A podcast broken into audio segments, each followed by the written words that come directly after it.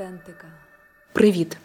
Хочу почати з того, що партнер цього випуску онлайн школа креативних професій Сквот. Сквот підтримує контентні проєкти про українську культуру та мистецтво. А все це для того, щоб ми більше дізнавалися про свою ідентичність. Сьогодні мій випуск з Сонею Солтес. Соня стиліст, автор бренду Лютіки, а також співавтор ініціативи Seeds for Ukraine. Ми говорили про те, яке воно автентичне село. Чому Соня вирішила купити мазанку біля Канева та реставрувати її? Чому такий жест це про вдячність предкам, про наближення до себе та свого коріння? Ми довго говорили про трипільську культуру як нашу основу, нашу базу, про те, яку силу має земля для українців та чому Соня вирішила розвивати себе в садівництві, сажати квіти біля хати, вирощувати свій врожай та розкладати любисток на підвіконні, який так ароматно пахне на всю хату. Це все робили ті, хто були до нас, і так цікаво знову і знову повертатися до свого до коріння, до культури, традиції та абсолютно простої, проте дуже рідної нам буденності. І, звичайно, ми говорили про українську літературу, про дитинство Соні в Карпатах та квітник у бабусі, про те, як такі спогади закладали основу нашої української ідентичності. Я запрошую вас до прослуховування та нагадую про те, що в мене є патреон, і я дуже вдячна всім, хто приєднується. Нас вже 27 патронів, вас вже 27 патронів. Я вам дуже рада. Наступного тижня будуть апдейти, будуть нові пости, будуть нові ідеї, якими я буду ділитися на патреоні, а також записи ексклюзивні з тих подкастів, які вже опубліковані. І це ті записи які найближче зараз резонують зі мною. Тож приєднуйтесь, лінк залишаю в описі епізоду.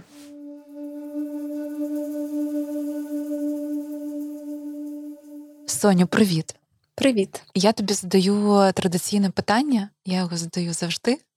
Хто ти? Я стиліст у найширшому понятті цього слова. І мені подобається що цей тип мислення, який у мене сформувався як у стиліста, як у художника з костюму, він е, поширюється цей досвід е, в діаметрально протилежні сфери, будь це приготування їжі, чи це моє захоплення садівництвом, або там дизайн-практика.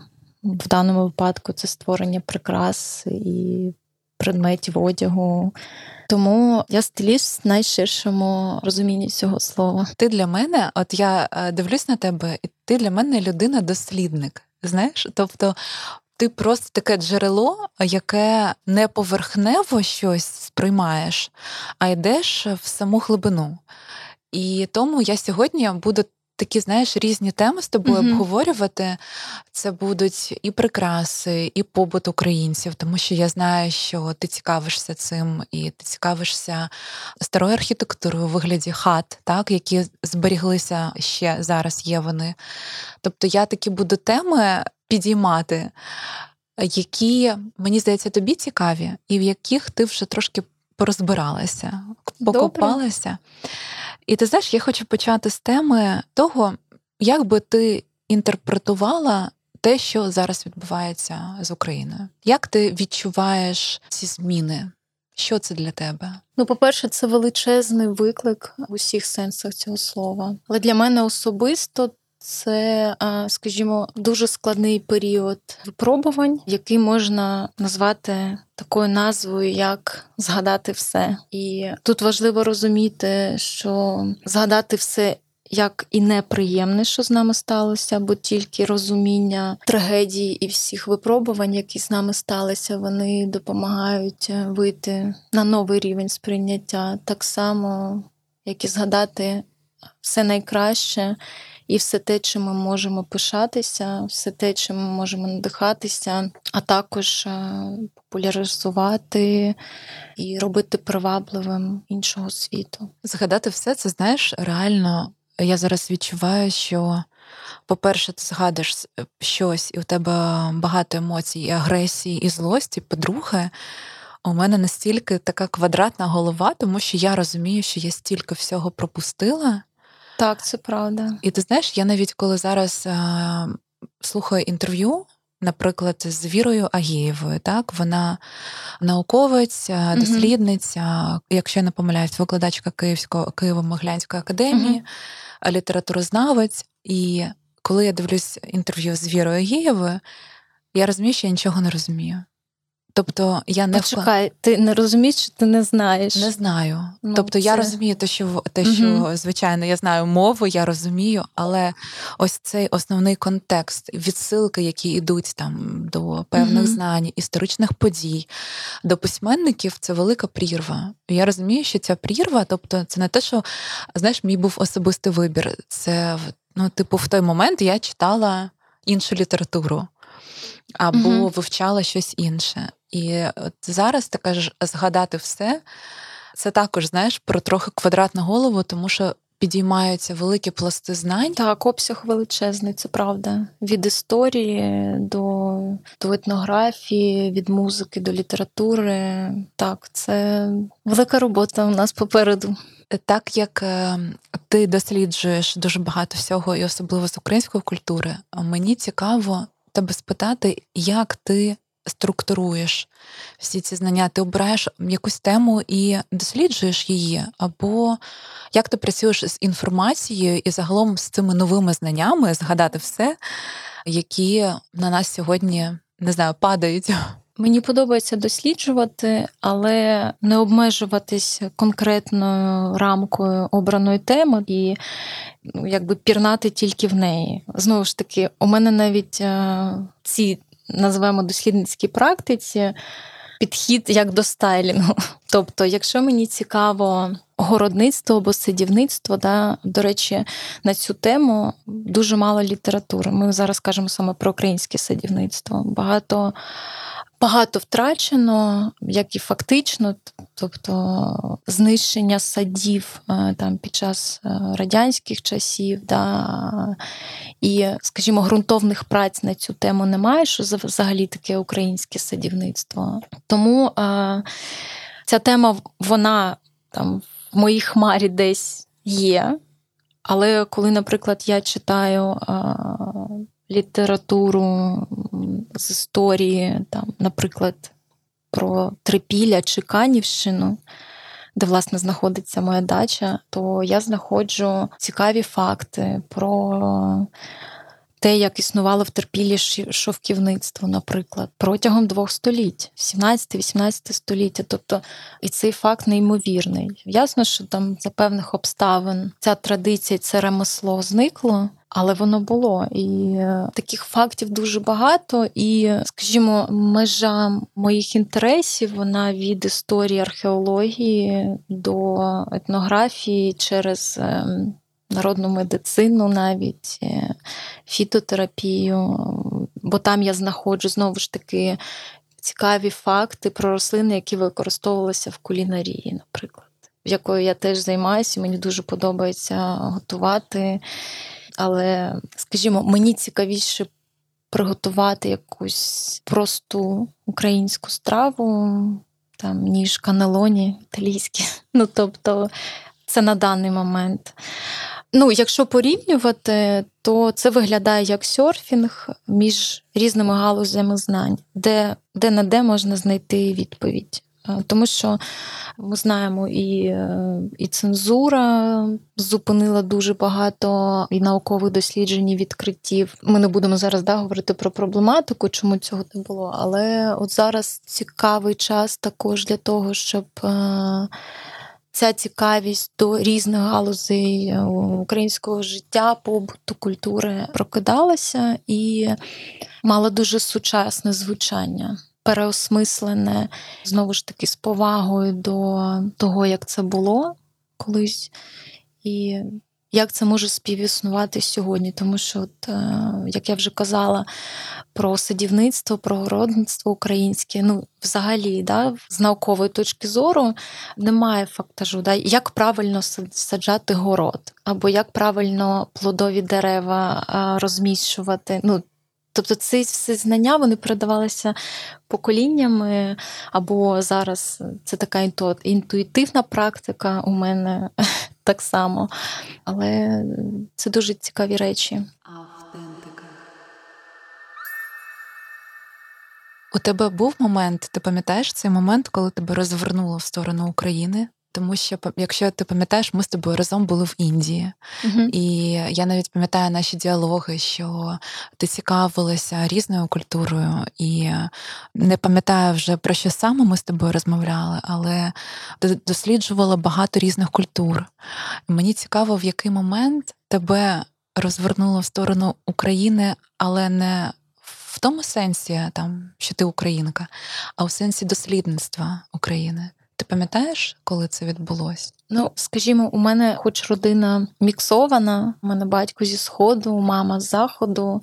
Мама була носієм і є носієм українських традицій, пісень і вишивки. Тобто я це все пам'ятаю. Це прививалося нам в сім'ї як дівчатам, оскільки нас троє, у мене ще дві сестри.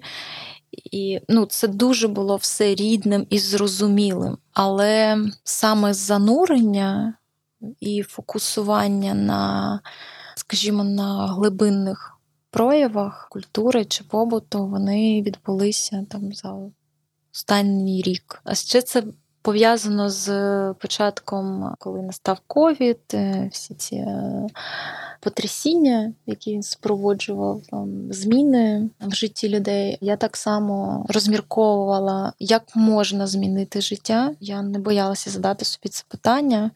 Я ще тоді отримала відповідь, що мені близько, де я хочу жити що я хочу робити, що мене радує, чим я хочу милуватися, що дарує мені спокій, що дарує мені енергію. І цей вибір був зроблений ще.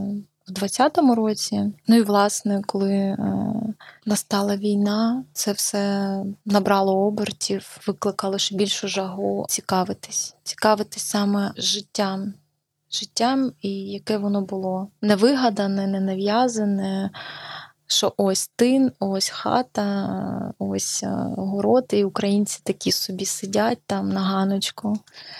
Дуже примітизовано і дуже знецінюється село як е, простір для життя. Тому власним прикладом, я думаю, відбувається осучаснення того, що можна жити, насолоджуватися природою, насолоджуватися тим, що ти виростив тим, що ти приготував, і це найкраща, на мій погляд, практика, щоб бути вдячним. Тут же кожен обирає кому і за що, і скільки бути вдячним.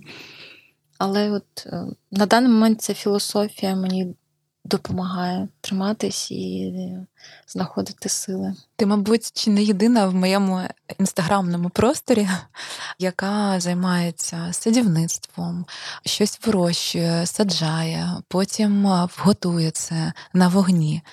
І я відчуваю, от в твоєму посилі великий ресурс. І ресурс не створювати щось, знаєш, над угу. а просто повертатися до того, що вже було створено, і брати з цього коріння енергію. Я хочу в тебе спитати про твій вибір. Купити стару хату. Як саме пав вибір? Чому це Канівщина? Тому що ти вже сказала, що тобі близькі ці місця. Чому саме там, що ти там відчуваєш, і що ти закладаєш в збереження старої хати, скажімо, в її трохи відновлення? Що для тебе це? Тому що ти сказала, що тобі цікавий побут українців. Угу. Почнемо з того, що мені колись дідусь сказав дуже важливу тезу. Про те, що вони з бабусею прожили майже півстоліття разом, саме тому, що той час, в якому вони жили, світ, в якому вони жили, суспільство, все, що ламається, воно лагодиться, не купується нове. І мені це так подобається, такий підхід. Е, ясно, що там сьогодні це важко до всього, з чим, з чим ми маємо контакт, цей принцип використовувати. Да? А от, е, власне, стара мазана хата, яку руйнує час, на жаль, у них е, термін життя не тривалий і. Мені от стало цікаво, наскільки мені вдасться на це вплинути. Ну, бо зруйнувати це найлегше, що можна зробити. Да? Вивести, демонтувати старий будинок е, непотрібний. Ясно, справа, що він занедбаний, неохайний, е, з заваленою пічкою. Він не викликає перспектив на уяві. Але якось на той момент мені вистачило ентузіазму, щоб е, спробувати спробувати і зробити придатною до життя. Насправді я взагалі шукала землю для городу, це було номер один. Тобто я не шукала хати, але та ділянка землі, яка мені сподобалась, на ній вже стояла ця будівля, не зовсім придатна до життя, як я вже казала. Тому я вирішила поекспериментувати. Ти шукала ділянку з городом. Ти для городу. Для городу, да. так. Для ну, городу. Це була незанедбана земля, е, орана, там, скажімо, гаряча. Да. Ну, тобто, щоб ти просто посіяла там так, і так. і працювала так. з цим. А як ти це уявляла? Для чого це тобі було потрібно? Що ти в цьому знаходила? От в у працюванні з землею, тому що земля для України це основа. І угу. ти сьогодні мені подарувала зернятка, щоб я засіяла біля своєї хати, яка угу. також якою також 80 ну, ми майже років. Сусіди. І ми майже сусіди, так. По одній стороні Дніпра. uh Тому і це дійсно це основа українців. Я трошки пізніше ще спитаю в тебе про твій проект е, також е, з е, зернами, які які ти створила під час війни. Але загалом я хочу в тебе спитати твій посил в цьому, що ти від цього отримала? Чому ти вирішила це робити? Все дуже просто. Скажімо так, все все це йде з дитинства.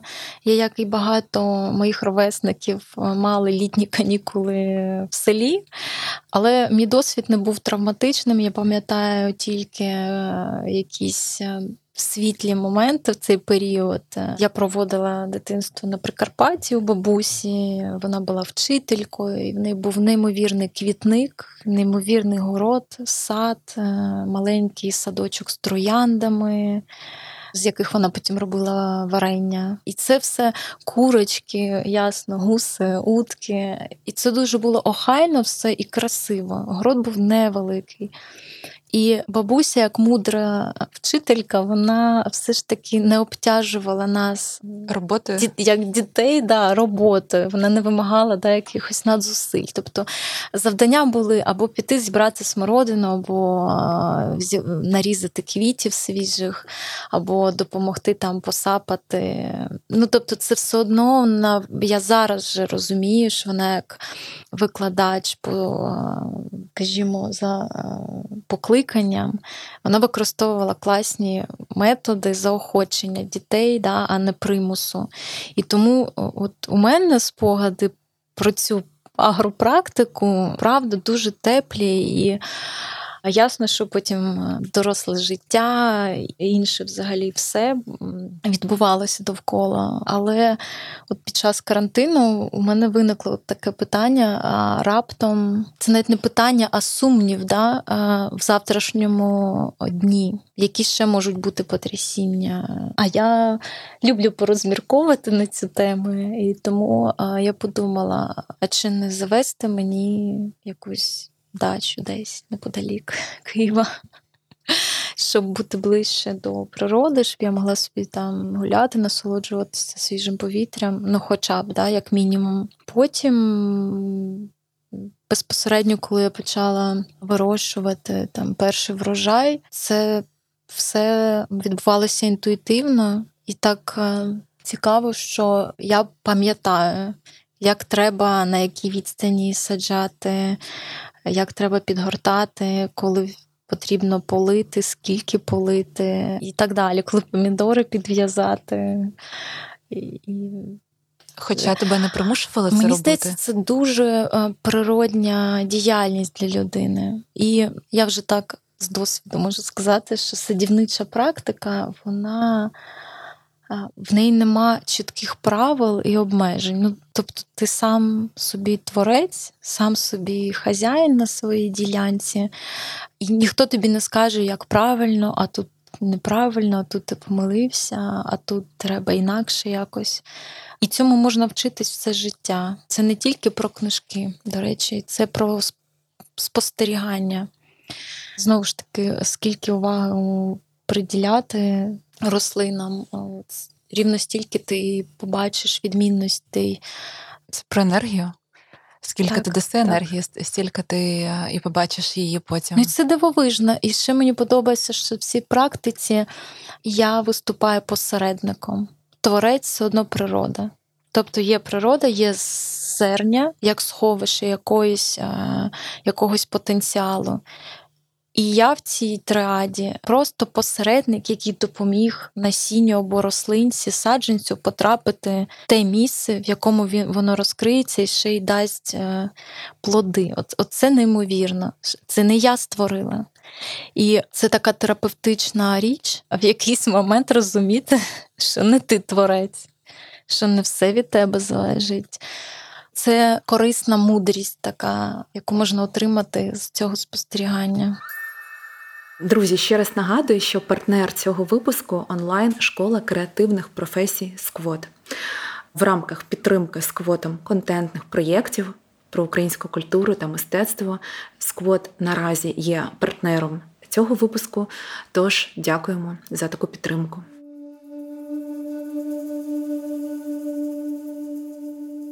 Чи досліджувала ти місця канів, трипілля а що ти читала цікавого? Чому обрала саме ці місця?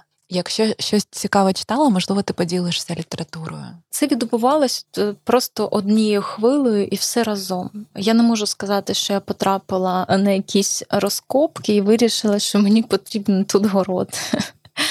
Або навпаки, я хочу тут город, тому що тут репілля, або там мамонтова стоянка, як, е, яку, до речі, в Межиріччі відкрили. Я керувалася скоріше можливістю туди швидко добратися і так само повернутися у разі необхідності назад в Київ.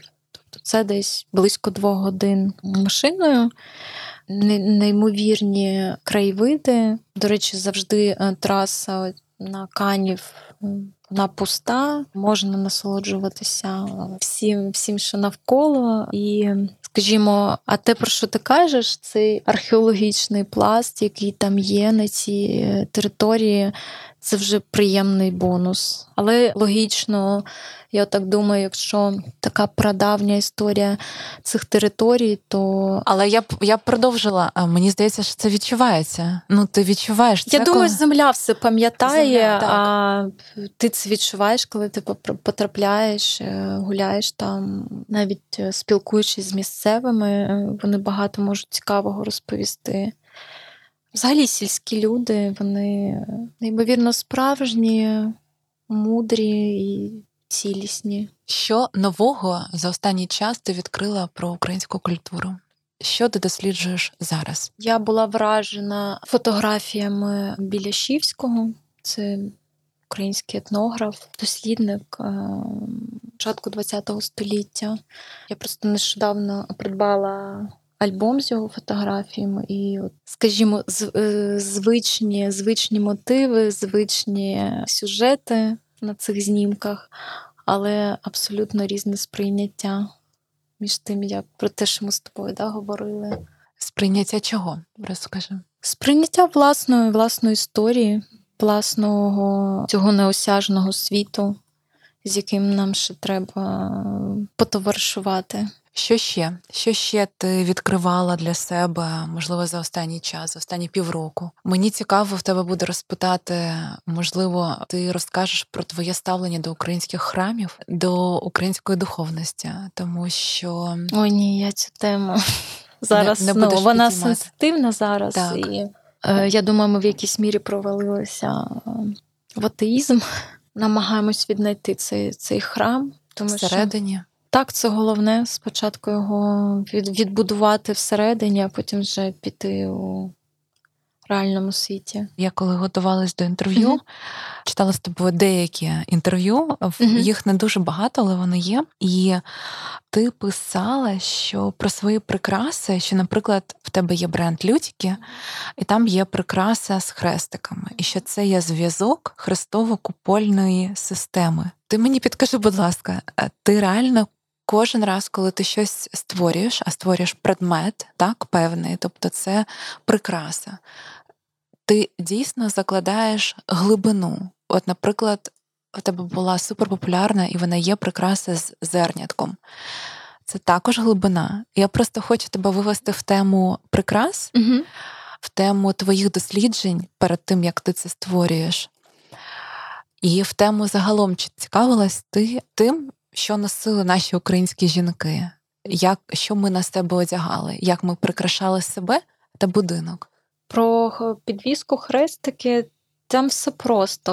Е, ти кажеш про глибину, а я розумію, що це все рефлексії, все, що всі ідеї, які у мене з'являються, натхнення до створення це все рефлексії на щось або щодо чогось. Да. І ясно, що там сама система хрестово-купольна, е, візантійський вплив, вся сакральна символіка. Я про це періодично дізнаюся, але дивлюся на це. Можна ж прочитати багато, да, і щось дуже складне створити. Таке складне, що ніхто не зрозуміє, окрім тебе. А мені цікаво творити е, таку річ, що вона може складно пояснюватись, але виглядати дуже просто. Я шикруюся не тільки рефлексією, що спостеріганням, і мені подобається, що ці хрестики на тілі, вони така сама прикраса, як і самі хрестики на самих храмах. І це є прикраса міста.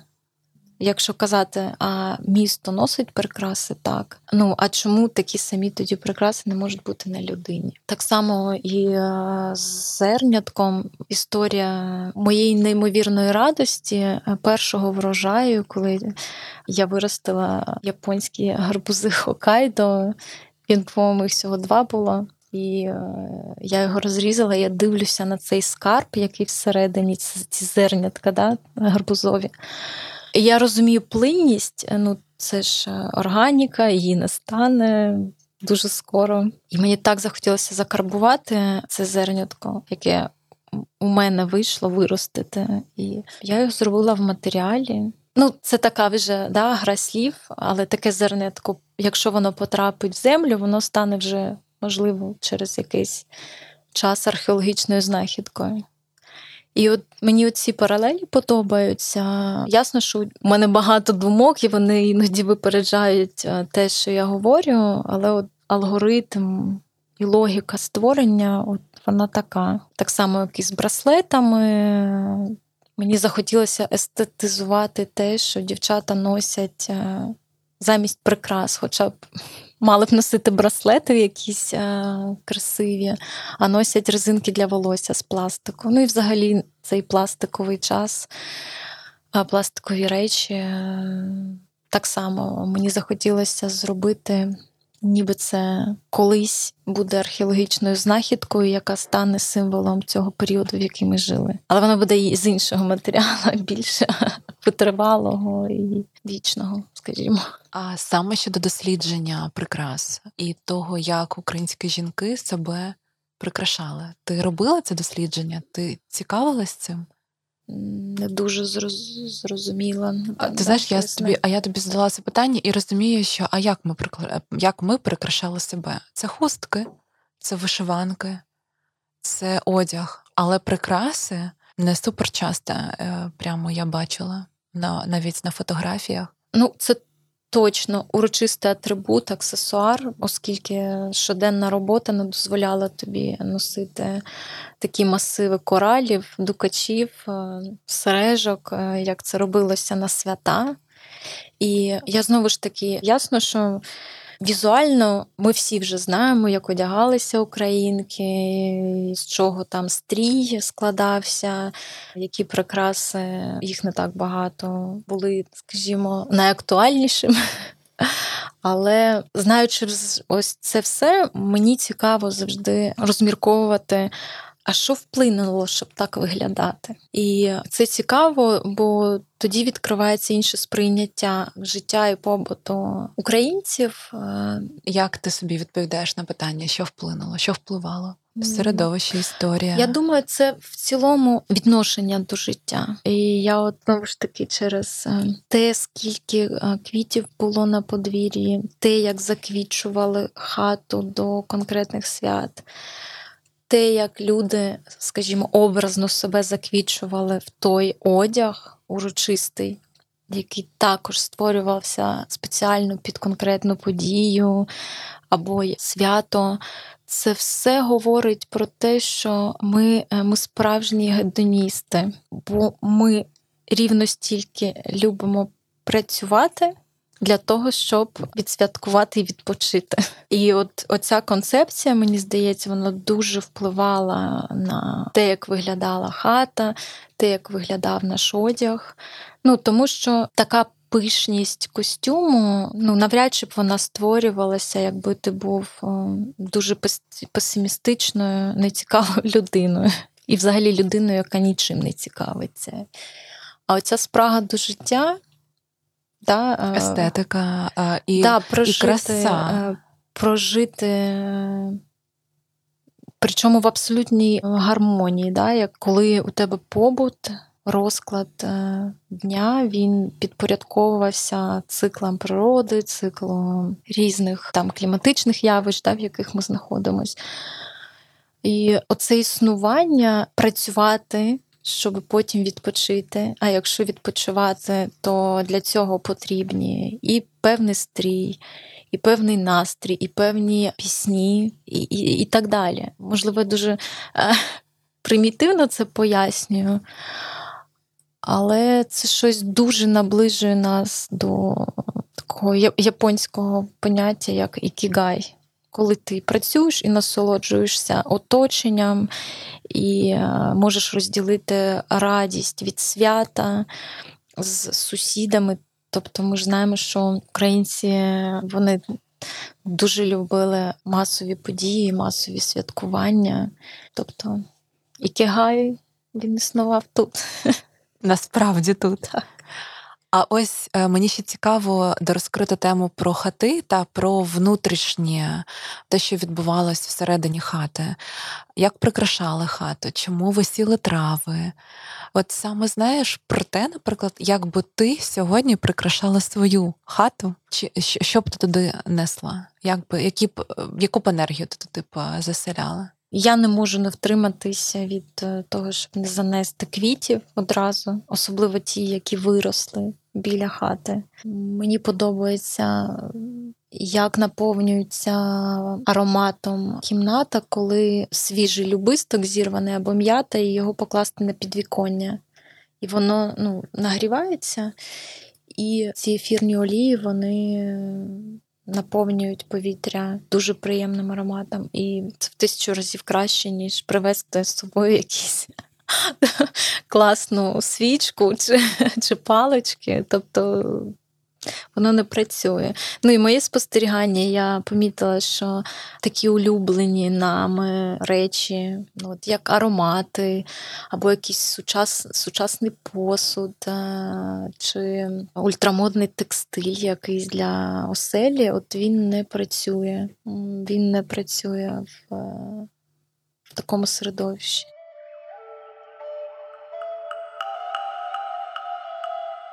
Автентика. Я ще хочу задати тобі питання. Мені дуже цікаво, ти колись в особистій розмові розповіла про проект, який ти зробила під час війни, який пов'язан е, з зернятками. Якщо я не помиляюсь, то під час війни ти зробила таку ініціативу. Можливо, ти про неї більше розкажеш, що про насіння? Про насіння, так, не про зерня, про насіння, що ти отримала певний грант, якщо я не помиляюсь, так, на ні? Розкажи, будь ласка про цю історію? Це це ідея Володимира Кадегроба, і ми разом зробили таку ініціативу, як Seeds for Ukraine. І завдяки підтримці МЗС про цей проект дізналися в різних країнах. І суть в тому, що насправді були величезні проблеми, якщо ви пам'ятаєте, в квітні коли на деокупованих територіях не було ні світла, ні води, ні бензину, жодного якогось зв'язку з великими містами. І от в деокупованих селах, в маленьких містечках у людей була потреба номер один це було насіння. Не макарони, не гречка, а вони вже просили насіння, тому що почався сезон, і з багатьох країн світу нам надсилали хтось невеликі пакунки, тобто це приватні особи, які вирішили самі зібрати цей набір. З культур, ну, типових для нашого клімату, географії. Ну, Ми зробили там невелике дослідження, що саме ми вирощуємо. Тобто нам не потрібно артішоки висилати або ще якусь екзотику. От, Тобто, це все дуже базові культури, це або зелень, або овочі. І десь в червні вдалося сумарно забезпечити 10 тисяч сімей такими пакунками. Багато кого вийшло це виростити, і мало того, що в деяких громадах люди ще гуртувалися і зібраний врожай, консервували і це ще передавали на армію. Тобто е, це взагалі бінго, я вважаю. Це така приємна практика, яку ми плануємо повторити в цьому році, і вже вийти на якусь більшу кількість сімей, громад і допомогти їм. Тобто не дати їм рибу, а дати їм вудочку. Клас, я коли ти мені розповідала, я була дуже вражена. Я хочу тобі задати питання, ми будемо потихеньку завершувати. Ти сказала, що у нас величезна надалі буде робота працювати взагалі, згадати, хто ми є, згадати все. Мені дуже сподобалась угу. ця фраза. З чого ти порадиш почати? Порадь, будь ласка, що почитати? Можливо, на який етап історії України варто звернути особливу увагу? Які книги тобі сьогодні дають відповіді на твої питання? От ти виставляєш дуже багато різних книг. Я тобі реально дякую за це. Я всіх фотографую, потім десь шукаю, і те, що в мене. Відгукується в серці, mm-hmm. знаєш, я замовляю, е, замовляю. От я побачила в тебе книгу. Українське народне мистецтво. Е, так, е, здається, так. Е, згадаємо. Ну, ми говорили про Ми неї. говорили так. про неї. Все, я побачила її в книгарні, я купила, і перед сном я дивлюсь. Я дивлюсь про побут українців, я дивлюсь, там є про одяг українців, що носили раніше, рушники, фотографії рушників. От, Тобто, якщо ти поділишся тим, що тебе вразило, можливо, людина почує угу. і візьме собі щось для себе. Я я, знаєш, я думаю про те питання попереднє. Про, про, Там теж ти просиш порадити, але. Там і загалом про періоди, там, uh можливо, якийсь період ну, тебе Скажімо вразив. так, я би порадила взагалі почати цікавитись тією країною, громадянином якої ти є. А далі це ж все дуже індивідуально, яка доба подобається. Знову ж таки, з чогось треба почати найближче це ХХ е, століття. І те, які трагедії сталися, е, принаймні їх достатньо, щоб зрозуміти, хто наш ворог, з ким взагалі не варто мати жодних, не те, що справ, навіть якихось е, місточків. От це допоможе хоча б навести лад в розумінні тих подій учасниками яких ми є сьогодні. От. Просто от, е, порадити конкретну книгу дуже важко, оскільки це буде вирваний контекст. Знову ж таки, там. Те, що мене цікавить, воно одне випливає з іншого. Мені було цікаво дізнатися, що відбувалося в 30-ті роки саме в Києві, чому і хто знесли, наприклад, Михайлівський собор, чому знищувалася українська інтелігенція того періоду, і хто віддавав накази, і чому. і... А мені, до речі, і, а... да, і, і, і ти коли про це читаєш, ти дізнаєшся дуже багато імен. І далі у тебе да, як, це як сітка. І тобі неймовірно стає цікава біографія кожного з тих, хто вижив, з тих, кого не стало, чи з тих, кого закатували. І, і ти так е, з часом просто почнеш розуміти. Трьохмірно, да, що що це взагалі за часи такі. Це такий підхід, він е, підходить для вивчення будь-якої теми чи явища не обмежуватись там суб'єктивною думкою конкретного автора, все ж таки шукати інформацію з різних боків.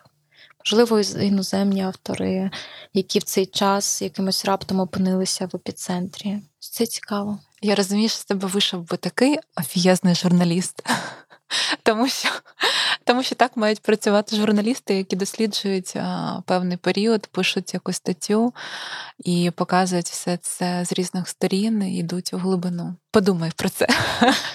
Добре, Але дякую. ти знаєш, я все-таки хочу в тебе спитати про певну книгу. Одну так. або дві. Якщо не брати особисто твою тему, так, те, що те, що угу. тебе цікавить, а просто, наприклад, взяти книгу, яка тебе вразила за останній час. А до речі, а ти в хатинку привозиш книги свої? Вибірково. Там ще немає бібліотеки. Угу. Вона з'явиться, я думала про це. Це, до речі, е, я так бачу, вона буде складатися з книг по археології цього регіону, по фітотерапії, по народній медицині, і, можливо, якщо е, їх не так багато, про українські страви книги. І ну, і садівництво. І Дуже багато у мене на даний момент альбомів про ландшафтний дизайн, про квітники про окремих е, митців в цій галузі, ну, з усього світу. Це просто так, щоб, е, дивлячись на квітник, ти ще дивився книжку про квітники.